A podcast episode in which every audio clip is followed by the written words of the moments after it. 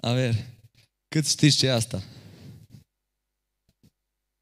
Praștie. Cât v-ați jucat vreodată cu praștea? A, toți, toți ăștia ce sub anii 90. ăștia ce peste anii 90, cred că nici nu știu ce, ce e asta. Ei bine, asta e o armă uh, cu care ne jucam, o armă, zicem noi, cu care ne jucam noi când eram copii. O foloseam pentru diferite lucruri. Trăgeam la țintă, trăgeam unii după alții, dar din păcate, nu știu voi, eu de multe ori o foloseam să atac persoane. uh, Câți dintre voi v-ați bătut odată cu frații voștri, dacă ați avut frați? Tot care au avut frați. Eu am avut opt frați.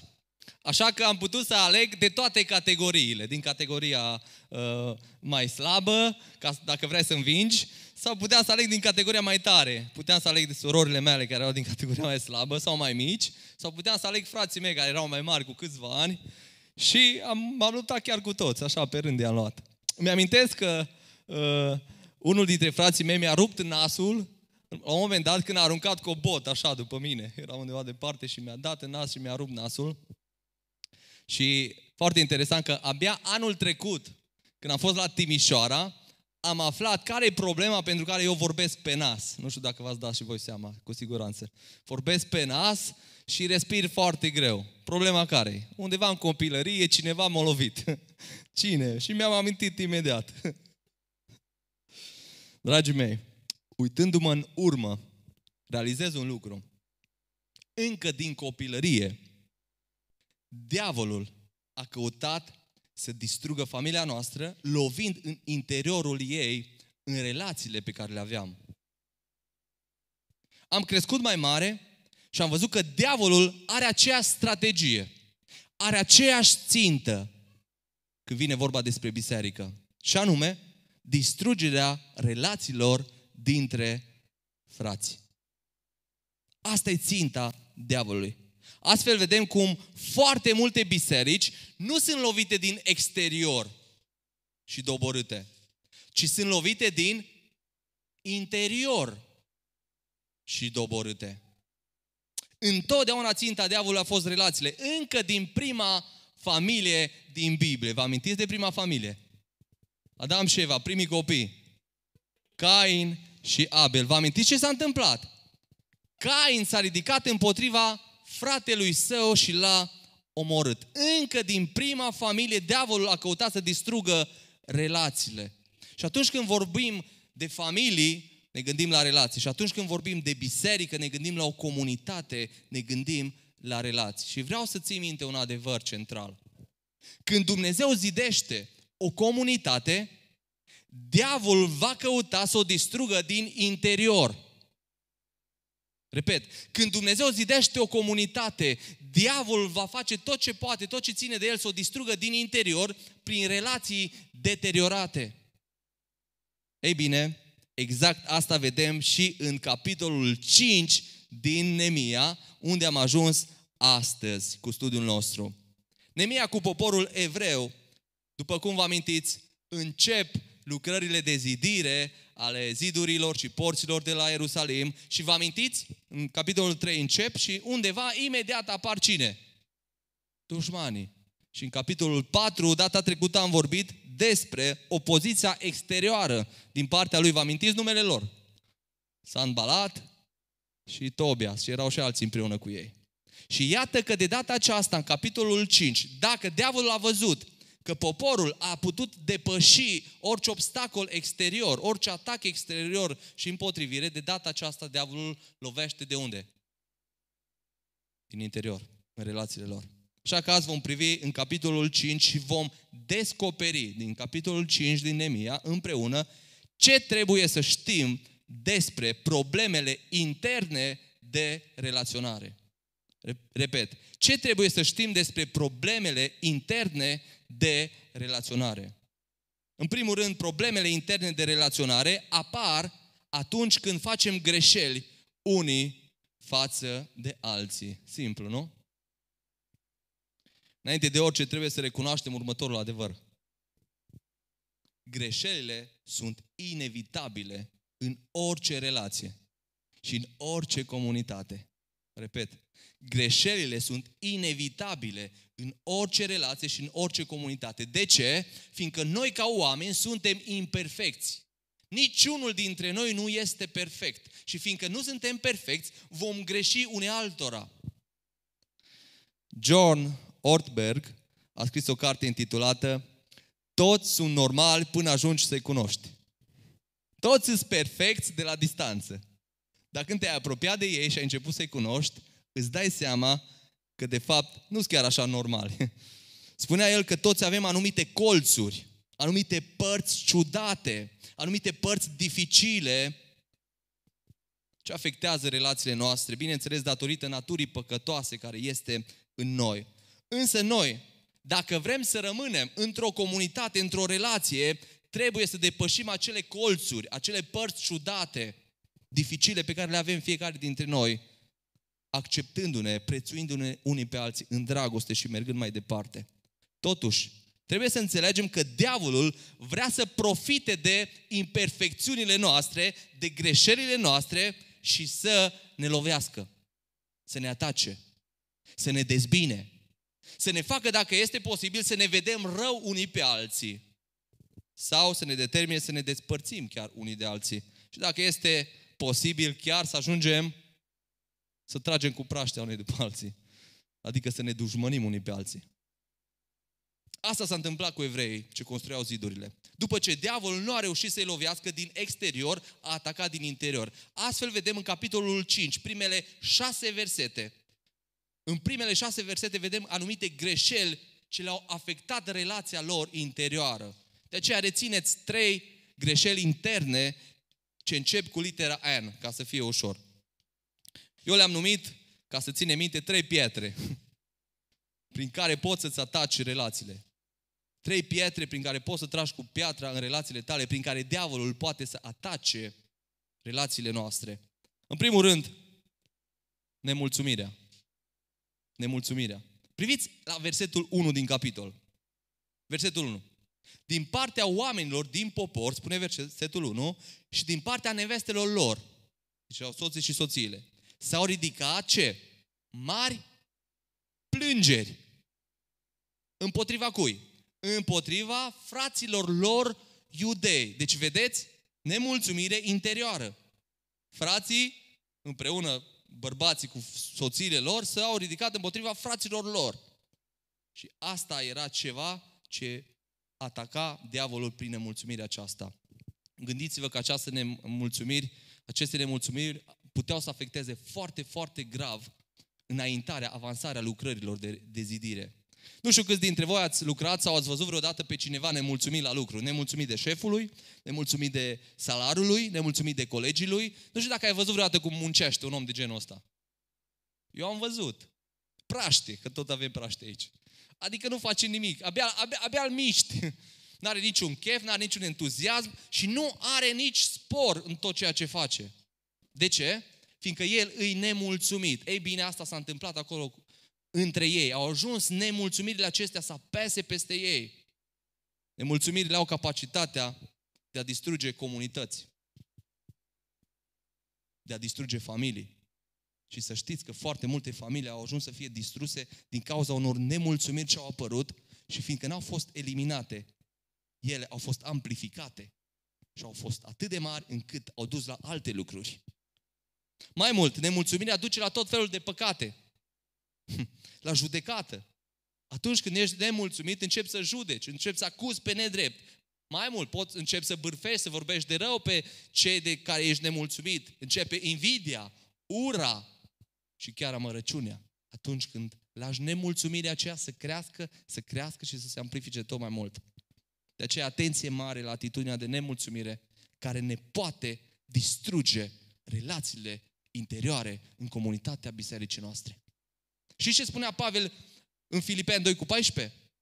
Fiți atenți. Faceți toate lucrurile cum? Fără nemulțumiri și fără dispute. Deci cum să facem toate lucrurile?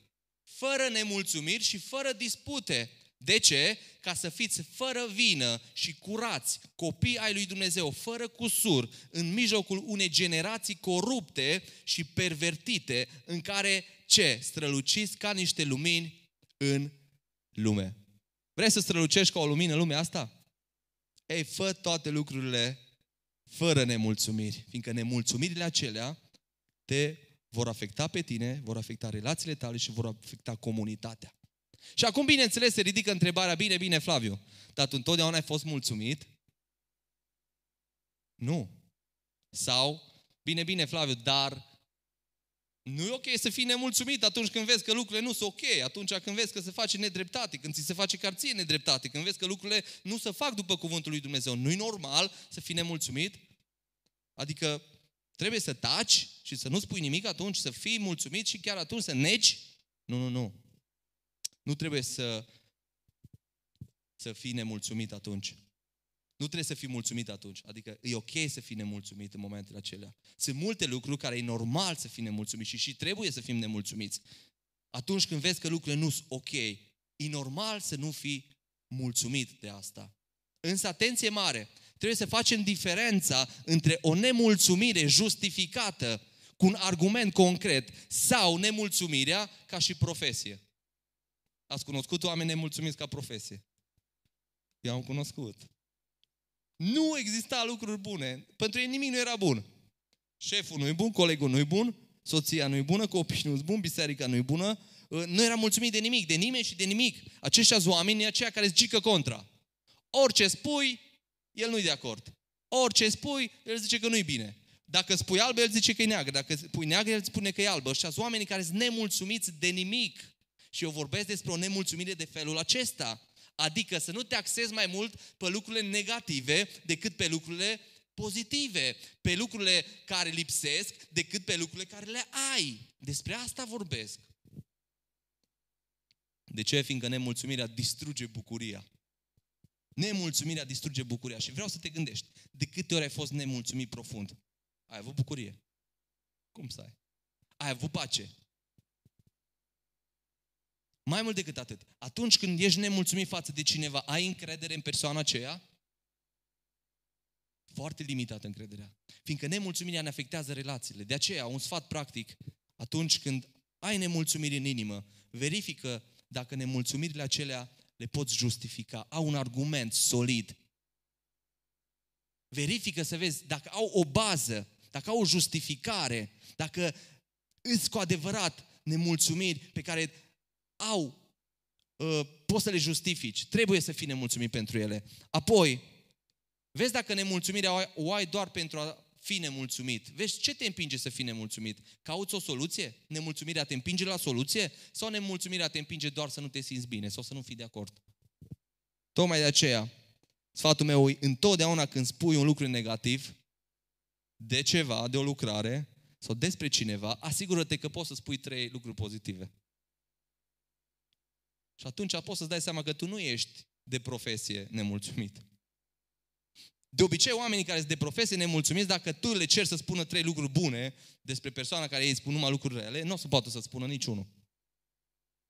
Fiindcă ei sunt de profesie nemulțumiți. Tocmai de aceea, haideți să ne uh, învățăm ca în momentul când ne exprimăm o nemulțumire, să spunem trei lucruri pozitive despre persoana aia, despre lucrarea aia și atunci, de fapt, tu vei căuta să încurajezi corectarea lucrului de care tu ești nemulțumit. Pe de altă parte, trebuie să recunoaștem că uneori nemulțumirea este justificată, exact cum am spus, datorită nedreptăților făcute. Și exact asta vedem în pasajul nostru uh, la poporul evreu. Nemulțumirea lor a fost justificată, fiindcă între ei s-au făcut anumite nedreptăți. De aceea notează-ți a doua greșeală interioară, asupra căreia trebuie să veghem ca să nu ne distrugă. Nedreptățile. Nedreptățile. Fiți atenți versetul 2. Unii ziceau, noi, fiii noștri și fetele noastre, suntem mulți. Să ni se dea greu ca să mâncăm și să trăim. Și mă opresc puțin aici. Era o criză, era o perioadă de criză, cum a fost în 2008, aici, în Spania. Au ajuns la criză, nu mai aveau ce să mănânce, nu mai aveau de lucru, nu mai aveau resurse, probabil și datorită lucrărilor, fiindcă toți au investit în zidire și așa mai departe. Au ajuns să nu mai aibă suficient. Și pe când unii au intrat datori și deveneau tot mai sărași, încât nu mai aveau ce să mănânce, alții se îmbogățeau. Și din păcate se îmbogățeau chiar pe spatele săracilor. De aceea, priviți mai departe ce spune. Alții ziceau, punem zelog ogoarele și vitele, vitele și casele noastre, ca să avem greu în timpul foametei. Vedeți? Alții și-au ipotecat proprietățile ca să aibă ce mânca. Iar alții au profitat de asta. Adică când cineva vrea să vândă că nu mai are ce mânca, voi știți că vinde foarte ieftin și cineva poate să profite de asta. Și din păcate chiar frații profitau de asta. Fiți atenți ce spune versetul 4. Alții ziceau, am împrumutat argint, punând zălog ogoarele și viile noastre pentru birul împăratului. Pe deasupra că era foamete, erau și taxe foarte mari. Și ei a trebuit să se împrumute ca să poată să fie la zi cu taxele respective. Și apoi versetul 5. Aici găsim mai mult nedreptatea. Și totuși carnea noastră este ca și carnea fraților noștri. Copiii noștri sunt ca și copiii lor. Și iată, supunem la robie pe fiii noștri și pe fetele noastre și multe din fetele noastre au și fost supuse la robie. Ce spuneau ei? Suntem fără putere, căci ogoarele și viile noastre sunt ale altora. A cui erau? A fraților lor. Ei și-au dat în robie fii și fiicele cui? Fraților lor. Se pare că unii erau foarte înstăriți, bogați și poporul oamenii ăștia bogați au profitat de sărăcia poporului, a celorlalți. Ba mai mult, le-au luat chiar fiii și fiicele în robie. Și asta nu le, nu le era îngăduit de Dumnezeu. Nu le era îngăduit. De unde știu? Haideți să privim doar în Levitic, capitolul 25. Levitic 25, versetul 17 spune așa.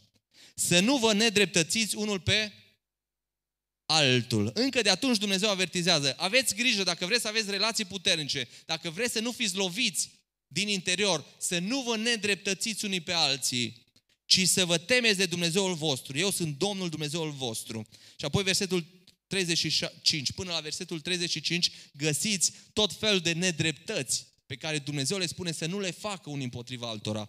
Dar Privim la versetul 35, o nedreptate pe care o, ave, o vedem noi astăzi în poporul evreu. Dacă fratele tău se răcește și devine dependent de tine, tu ce să faci? Să-l ajuți, spune pasajul. Ca și cum ar fi un străin sau un peregrin. El să trăiască împreună cu tine, adică să te ocupi de el. Versetul 36. Să nu iei de la el dobândă sau să faci profit pe urma lui ci temete de Dumnezeu. Fratele tău să trăiască împreună cu tine. Adică să nu profiți de el. Și dacă mergeți la versetul 39, spune așa, dacă fratele tău se răcește și ți se vinde, să nu-l pui să facă munca de rob. Adică să-l respecti. Să nu faci nedreptatea asta ca fratele tău, fiindcă a ajuns sărac, tu să profiți de sărăcia lui și să îl folosești ca pe un rob. Toate astea ei le-au încălcat, toate nedreptățile astea ei le-au, ei le-au încălcat unii împotriva altora. Dar dăm voie să spun că n-au greșit doar împotriva altora, ci împotriva lui Dumnezeu. Împotriva cuvântului lui Dumnezeu. Acum poate tu te întrebi, bine, bine, dar cu ce ne ajută pe noi asta? Ce nedreptăți ar putea, am putea să avem noi astăzi? în relațiile noastre. Și sunt două feluri, două categorii de nedreptăți care au fost și atunci și sunt și acum. Două categorii.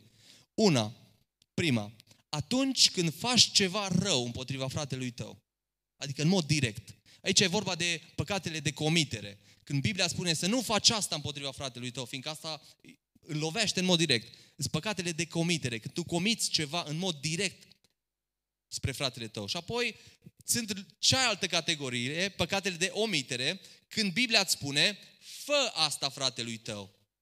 Și aici sunt păcatele de omitere. Când tu nu faci ceea ce ești dator să faci, și tu când nu faci ce ești dator să faci pentru fratele tău, atunci de fapt tu ești nedrept față de cuvântul lui Dumnezeu și ești nedrept față de Dumnezeu și față chiar de fratele tău.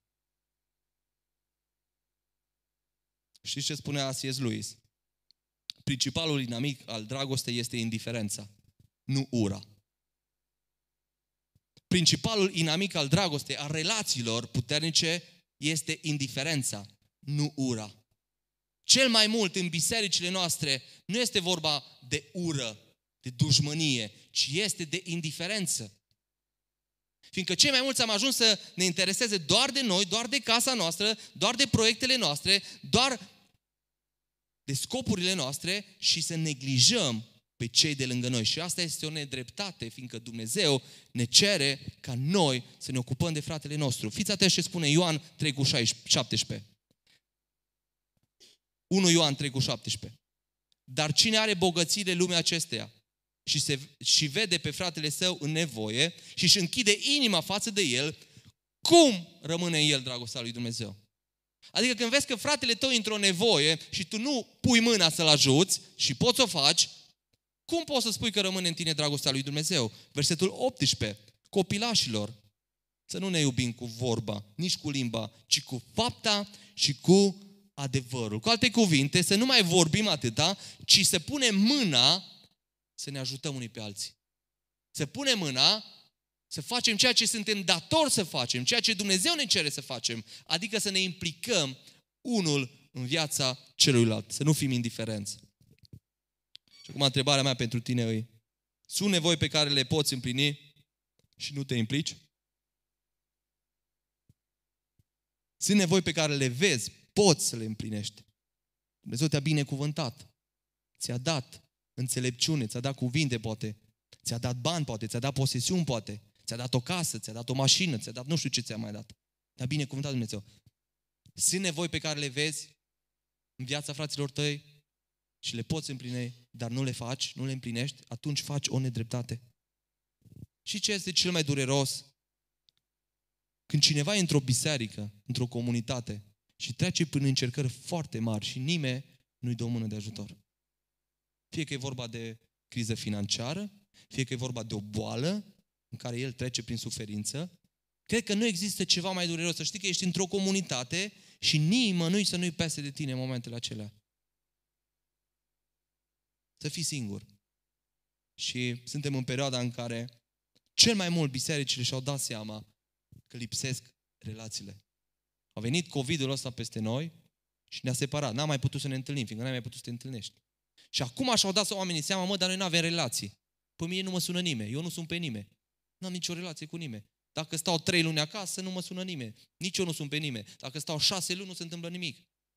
De ce? Fiindcă, de fapt, nu există ce? Relații.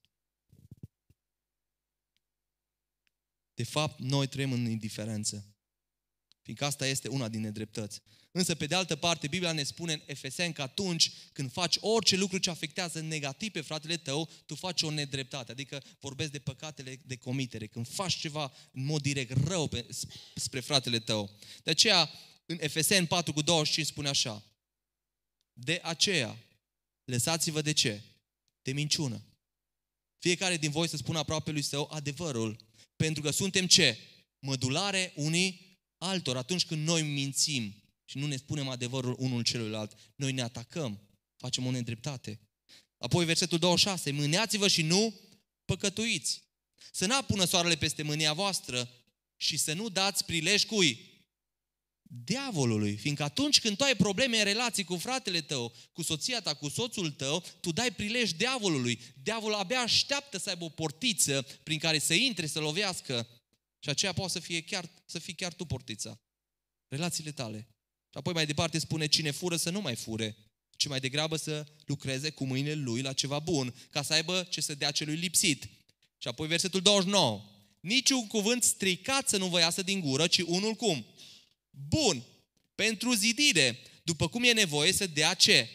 Har celor cel aud, adică fraților tăi. Atenție la cuvintele noastre. Încurajează pe frați sau descurajează? Înjosesc sau ridică? pe frații noștri. Să nu întristați pe Duhul Sfânt al lui Dumnezeu prin care ați fost pecetluiți pentru ziua răscumpărării. Fiindcă noi, când nu avem relații sănătoase, noi întristăm pe Duhul Sfânt. Întristăm pe Duhul Sfânt. El nu mai are libertatea să lucreze prin noi când noi nu avem relații sănătoase. Și apoi versetul 31. Orice amărăciune, orice iuțime, orice mânie, orice strigare, orice clevetire și orice fel de răutate să piară din mijlocul vostru. Din potrivă, fiți cum? Buni unii cu alții, miloși și iertați-vă unul pe altul cum? Cum v-a iertat și Dumnezeu pe voi în Hristos. Ai grijă la nedreptăți. Însă, dacă te lovești de ele, nu le ascunde. Dacă ești afectat că cineva ți-a făcut o nedreptate, nu le ascunde, ci comunică. Și asta a fost a treia greșeală a poporului evreu, necomunicarea. Ei erau afectați, vorbeau între ei, dar nu comunicau cu cine trebuie să comunice. De aceea notează asta treia greșeală, necomunicarea. Necomunicarea. Se pare că toți acești evrei ce aveau probleme financiare și relaționale nu au comunicat lui, nimic lui Nemia. Sau Nemia a aflat foarte târziu. De unde știu? Priviți în versetul 6, ce spune? M-am supărat foarte tare când le-am auzit plângerile și cuvintele acestea. Nemia a aflat foarte târziu de aceste probleme, fiindcă nu i-au fost comunicate. De aceea s-a supărat foarte tare. Și m-am supărat tare când am auzit. Deci n-am știut nimic, cu alte cuvinte. Am auzit foarte târziu. N-am știut că ei fac lucrurile astea. N-am știut că se luptă cu astea. N-am știut de nedreptățile astea. Deci nu a fost comunicare.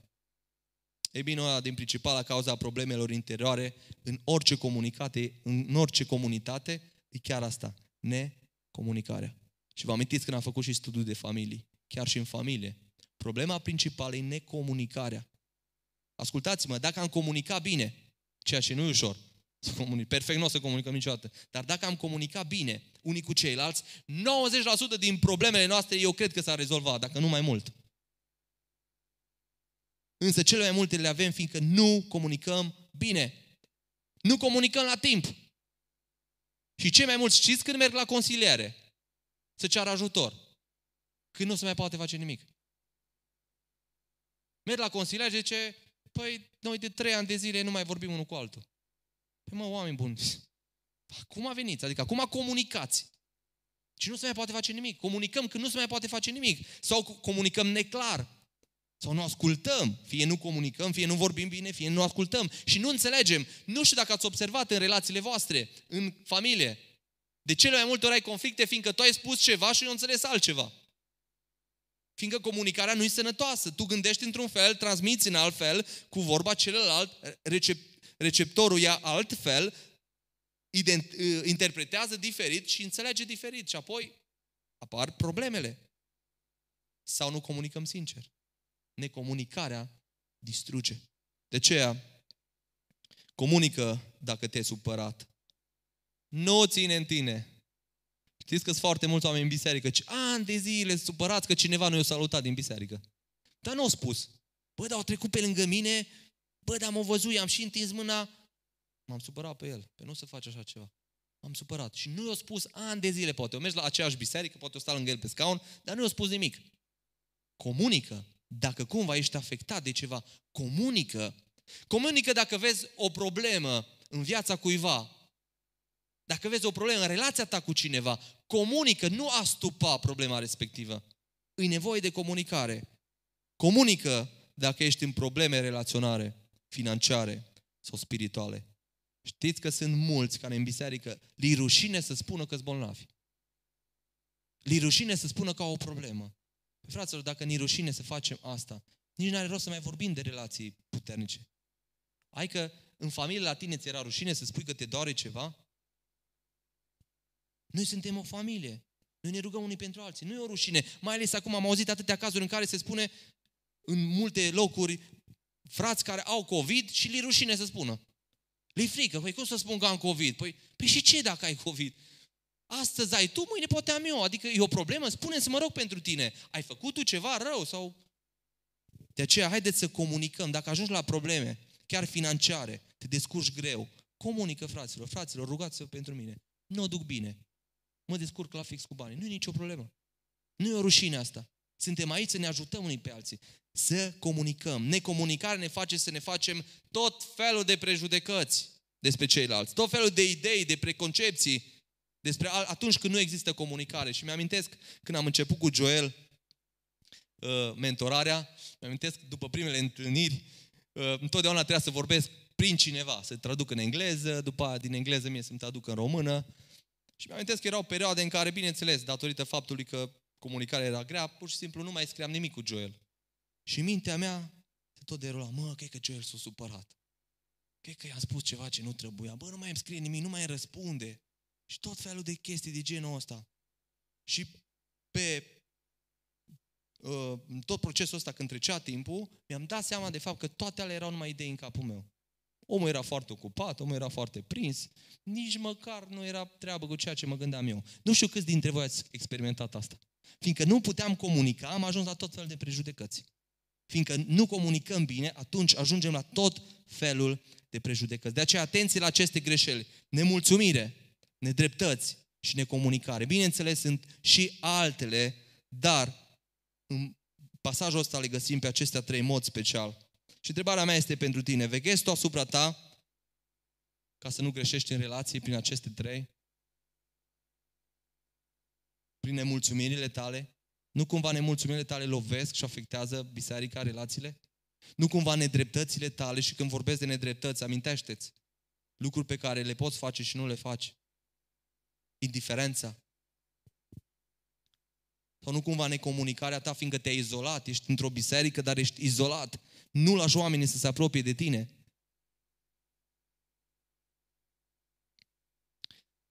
Ce trebuie să știm despre problemele interne? În primul rând, trebuie să știm că problemele interne de relaționare apar atunci când greșim unii față de alții. Însă, întrebarea mea e ce facem când apar probleme de relaționare?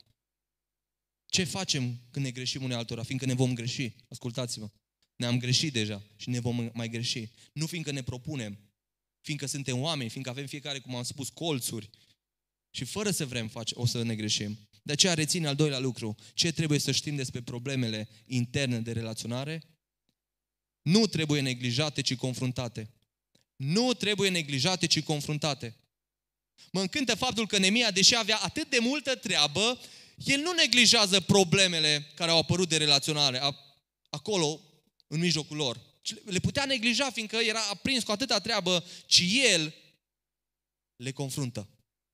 El nu spune, lasă că avem altele mult mai importante. Păi acum că ăștia își fac nedreptăți, lasă că sunt alte lucruri mult mai zidurile, porțile, să terminăm acum ce am început. Nu, nu, nu. Ci el le confruntă. Fiți atenți versetul 7.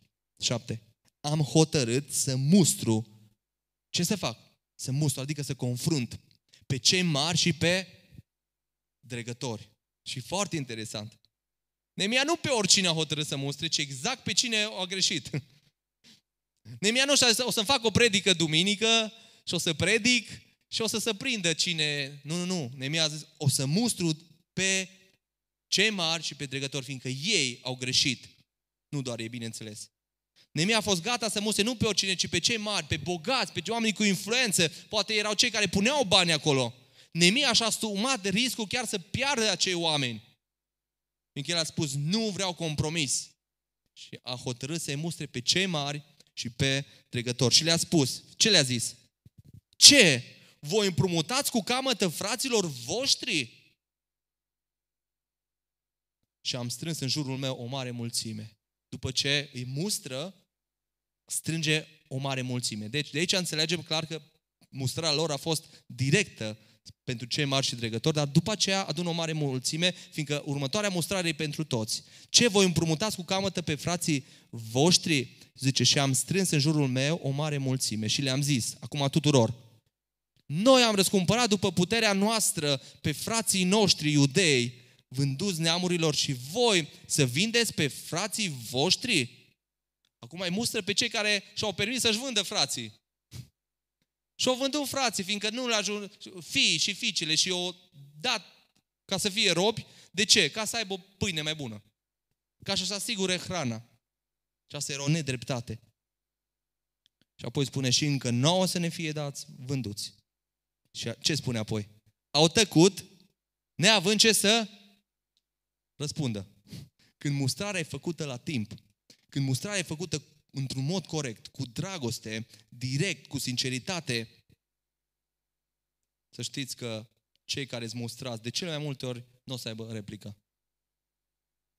Dacă mustrarea este făcută când trebuie și cum trebuie. oamenii vor primi și vor înțelege. Or să rămână fără cuvinte. Apoi am zis, ce faceți voi nu este bine.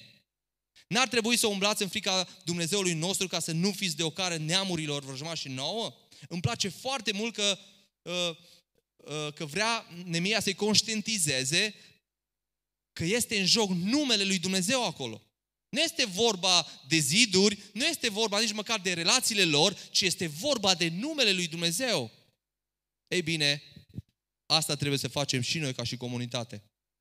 Să ne confruntăm, să ne mustrăm, să nu neglijăm atunci când identificăm anumite obiceiuri, anumite practici, trăiri sau păcate ce îl dezonorează pe Dumnezeu sau afectează relațiile noastre. Noi nu trebuie să neglijăm, ci să confruntăm. Întrebarea mea este, confrunți tu când vezi ceva greșit sau neglijezi? Când ai confruntat ultima dată pe cineva? Și vă spun eu, venim dintr-o cultură unde nu confruntăm. Nu am fost învățați. Păi să-i spună păstorul. Păi păstorul trebuie să zică la toți. Păi poate nu vede păstorul. Dacă Domnul te-a așezat lângă cineva, un credincios, la locul de muncă, în biserică, prieten de familie, păi ar trebui tu să-i spui, ești responsabil de asta. Noi, toți suntem responsabili să facem asta. Eu, ca unul care am crescut în biserică, vă mărturisesc că îmi pare rău că n-am avut mai mulți oameni care să mă fi confruntat. Însă, îmi amintesc cu bucurie de multe mustrări pe care le-am primit din partea unora și care m-au corectat foarte mult. M-au îndreptat foarte mult.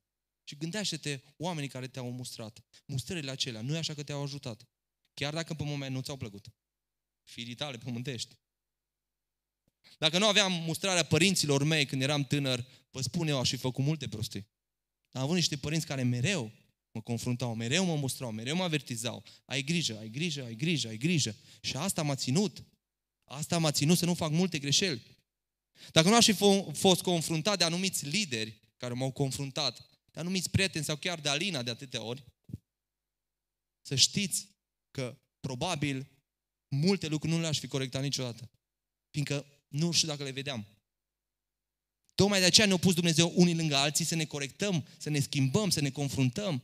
Fiindcă tu vezi greșeala mea, că tu o vezi din afară, eu uneori nu o văd. Tocmai de aceea e vorba de un trup, de niște relații care împreună cresc, împreună se sfințesc. Întrebarea mea este, iubești tu pe frații tăi?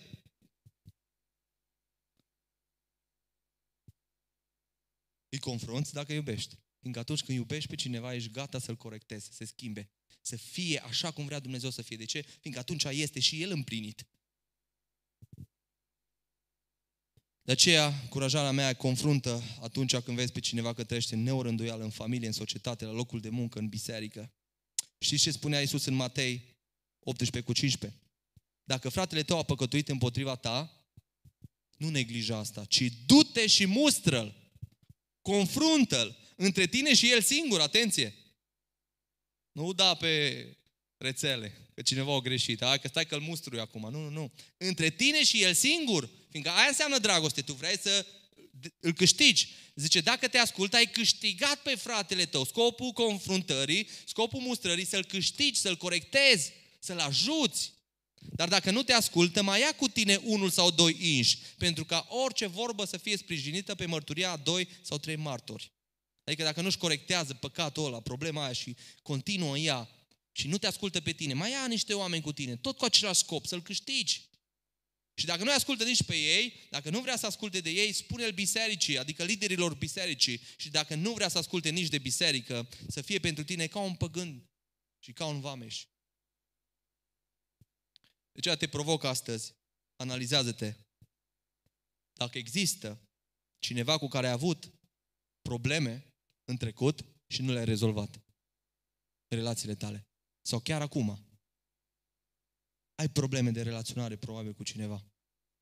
Propuneți în următoarea săptămână să confrunți problema aceea și să-ți rezolvi relația aceea. Nu o lăsa așa. Confruntă, fiindcă confruntarea, dacă este făcută corect, va duce la vindecare și la reabilitarea relației. Un alt lucru, gândește-te la credincioșii din anturajul tău. Toți avem prieteni. Poate ai la locul de muncă, poate ai prieteni de familie, toți. Gândește-te,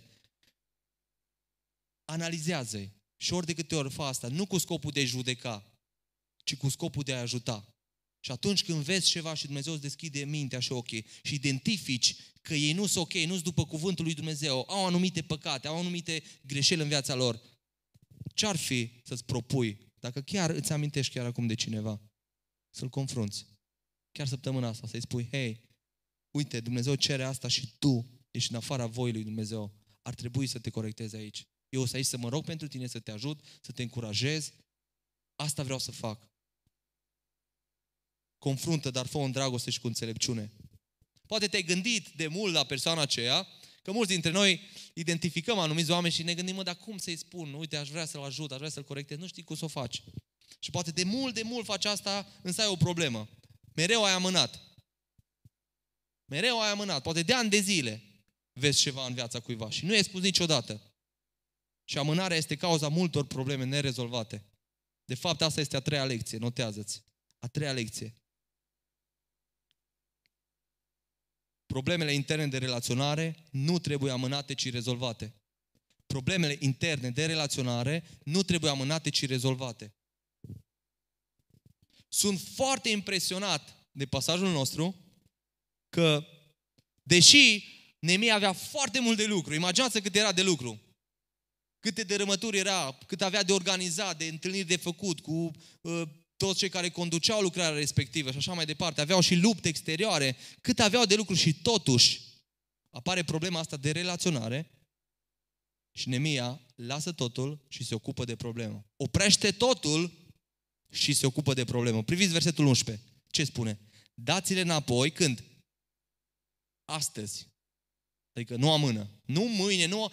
Fiți atenți, când terminăm zidurile, o să le rezolvăm noi și pe asta. Acum hai să ne concentrăm pe zidire și după nu, nu, nu. El spune, hei, ne oprim din orice și fiți atenți, dați-le înapoi astăzi ogoarele, viile, măslinii și casele și asuta parte din argintul, din grâul, din mustul și din undelemnul pe care l-ați cerut de la ei ca dobândă. Wow! Nemia nu se joacă. Nemia nu se joacă cu ei, ci le cere ce să facă? Să restituie fiecare înapoi fratelui său tot ce a luat pe nedrept. Mai mult decât atât. Nu îi lasă să o facă când vor ei. Adică, uite-te, ar trebui să-ți rezolvi problema cu cutare, să-i dai înapoi tot ce l-ai păgubit. Gândește-te, roagă-te și când o să poți fă Nu, nu, nu. El spune, hei, astăzi ne oprim și astăzi fiecare dă înapoi tot ceea ce a luat de la fratele său pe nedrept. Sunt anumite lucruri care nu pot fi amânate. Astăzi trebuie rezolvate. Așa că cancerul nu poate fi amânat nici o zi, atunci când este identificat și este avansat. O zi e foarte mult. Fiindcă dacă lași acolo și nu se tratează, te mănâncă pe interior și te distruge. Exact așa să și cu relațiile. Dacă le lași nerezolvate, mănâncă, mănâncă și distrug pe interior, de nu ne imaginăm cum pot să distrugă comunitatea. Nemia știa asta și nu a amânat ce a rezolvat problema. Priviți versetul 12 ce spune. Ei au răspuns, le vom da înapoi și le vom, nu le vom cere nimic. Vom face cum ai zis. Atunci ce-a făcut Nemia? În ziua aceea am chemat pe preoți înaintea cărora i-am pus să jure că își vor ține cuvântul. Deci Nemia oprește lucrarea, cheamă preoții și le cere să jure înaintea lor că se țin de cuvânt. El vrea să se asigure că ăștia o să facă asta, că promit. Mai mult decât atât, își și avertizează. Ați jurat în fața preotului? Ați promis? Dar atenție, vă și avertizez, versetul 13. Și mi-am scuturat mantaua zicând, așa să scuture Dumnezeu afară din casa lui și de averile lui pe orice om care nu-și va ține cuvântul. Și așa să fie scuturat omul acela și lăsat cu mâinile goale. Fiți atenți cum îi avertizează. Deci dacă nu vă rezolvați problemele relaționale, atunci Dumnezeu să vă scuture. Și avertizează. Și ce spune toată adunarea? Toată adunarea a zis, amin. Și au lăudat pe Domnul. Priviți deja rezultatele. Și poporul s-a ținut de cuvânt. Observați cum se rezolvă bine problema de relaționare pe care eu au, fiindcă a fost confruntată, n-a fost neglijată și fiindcă nu a fost amânată, ci a fost rezolvată la timp, La fel trebuie să facem și noi atunci când apar probleme. Nu trebuie să le amânăm, ci trebuie să căutăm să le rezolvăm. De ce? Fiindcă mai important decât zidurile sunt relațiile. Zidurile fără relații sunt zero. Biserica asta, programele, programele bisericii noastre, fără relații, sunt zero. Auzi? Zero. Fiindcă biserica nu e un program de două ore. Nu e o predică bună, nu e o cântare bună, nu, nu, nu. Biserica înseamnă relații. Înseamnă tu să fii în relații cu un alt credincios. Relații sănătoase. Asta e biserica. Eu am lucrat în fruterie câțiva ani de zile și am observat că atunci când veneau cutii cu fructe și dacă exista un fruct în mijlocul cutiei și nu îl identificam și nu îl scoteam afară, și dacă lăsam acolo, cu cât îl lăsam mai multe zile, cu atât mai multe fructe se stricau de lângă el. Fie că era vorba de mere, fie că era vorba de pere, de căpșuni. Cu cât lăsam mai mult fructul acolo stricat în mijloc, cu atât mai mult, mai mult se strica. Și dacă lăsai acolo și nu atingeai cutia aia, într-un anumit timp se strica toată cutia. Ascultați-mă, dacă între noi vor ajunge probleme de relaționare și nu le vom rezolva, fiindcă vor ajunge. Dacă nu le vom rezolva, așa cum ne cere Scriptura, ascultați-mă bine, mai repede sau mai târziu, biserica asta nu va putea avansa. O biserică ce nu luptă pentru a menține relațiile sănătoase, mai repede sau mai târziu se va ruina. Se va ruina, mai repede sau mai târziu se va termina cu biserica. Fiindcă ceea ce ține în picioare o biserică sunt relațiile. Bineînțeles, Dumnezeu, fiindcă noi când vorbim de relații, vorbim de relația pe verticală, dar și de relațiile pe orizontală. De aceea trebuie să fie prioritate pentru noi relațiile. Fiți atenți ce spune Isus în Matei 5 cu 23. Dacă ți aduci darul la altar, adică te duci la adunare, la biserică, și acolo îți amintești că fratele tău are ceva împotriva ta, lasă-ți darul acolo, înainte altarului și ce să faci? Du-te mai întâi, împacă-te cu fratele tău și apoi vino de adus darul. Deci mai întâi concentrează-te, focalizează-te pe relații. După aia vino și aduți darul, închină-te mie. Înainte de orice pentru Dumnezeu sunt relațiile dintre noi. Ce ar fi să te gândești dacă nu cumva ai greșit cuiva? Să te analizezi și chiar zilele astea să-i ceri iertare. Poate printr-o vorbă, printr-o atitudine sau prin alte lucruri. Sau ce ar fi să ierți persoana aia care ți-a greșit tare? Și de mult timp nu i-ai dat niciun semn de iertare. Ce ar fi să dai un semn? Care să-i spui, hei, te iert. Te iert așa cum a iertat pe mine Hristos.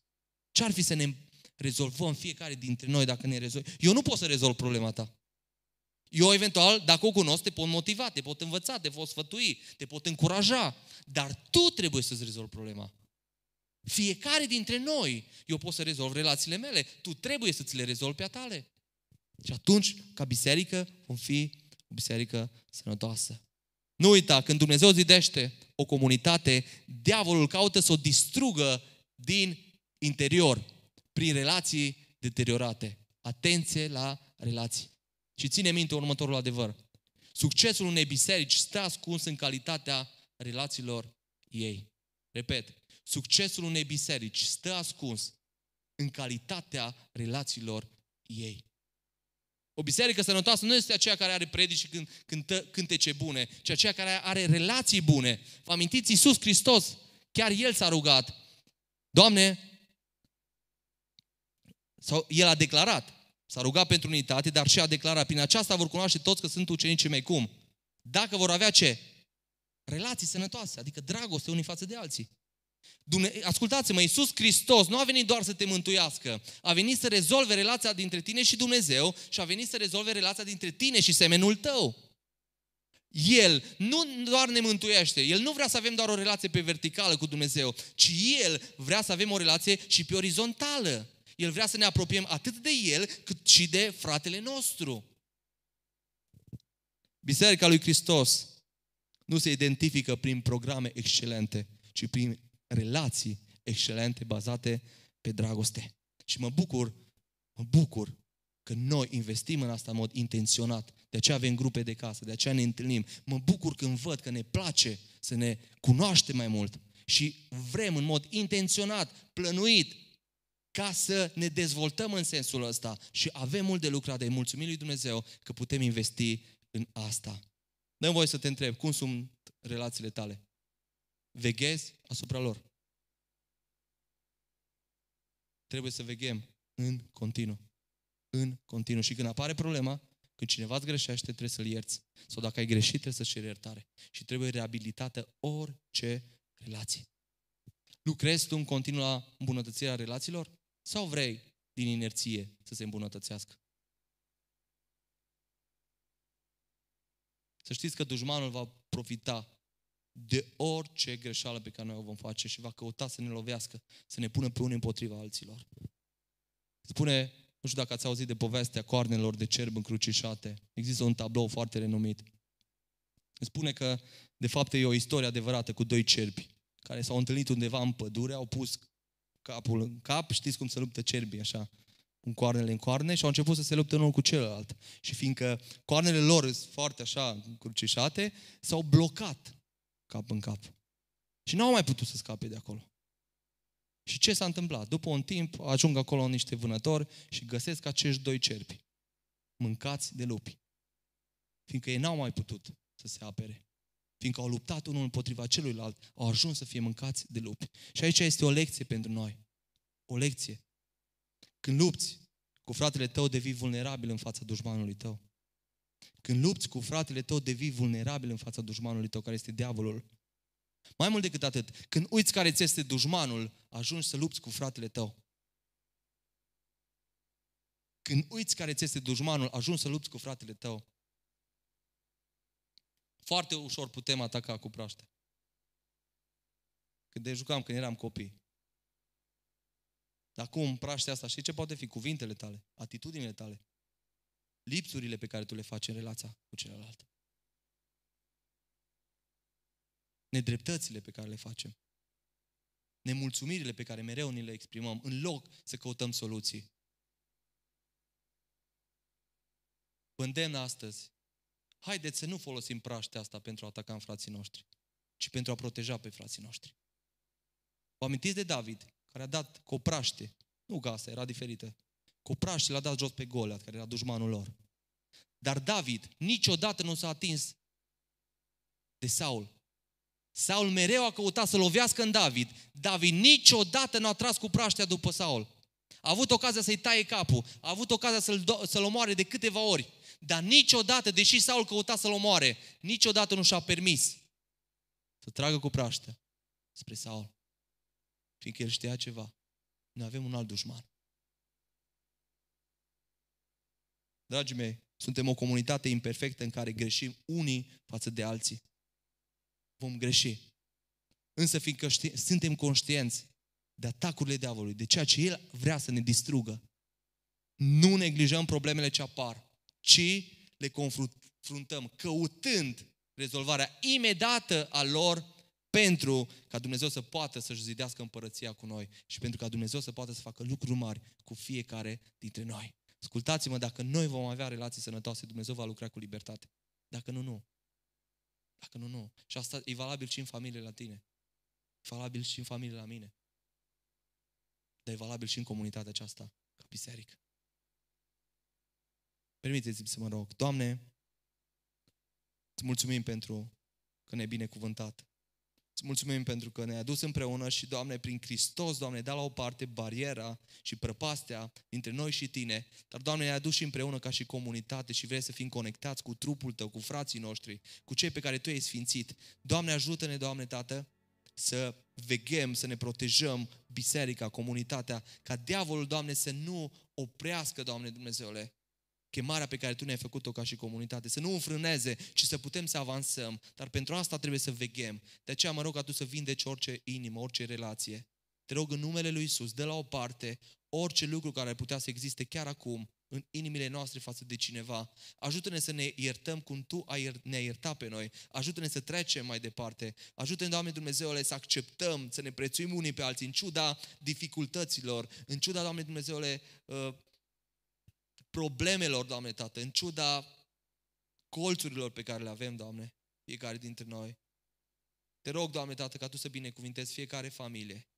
fiecare persoană și te rog în numele Lui Iisus să ne unești ca biserică și să putem să mergem să ne îndeplinim scopul în lumea aceasta, să te putem glorifica, să putem face ucenici, iar Tu, Doamne Tată, să fii glorificat prin biserica asta. Îți mulțumim că Tu vei lucra.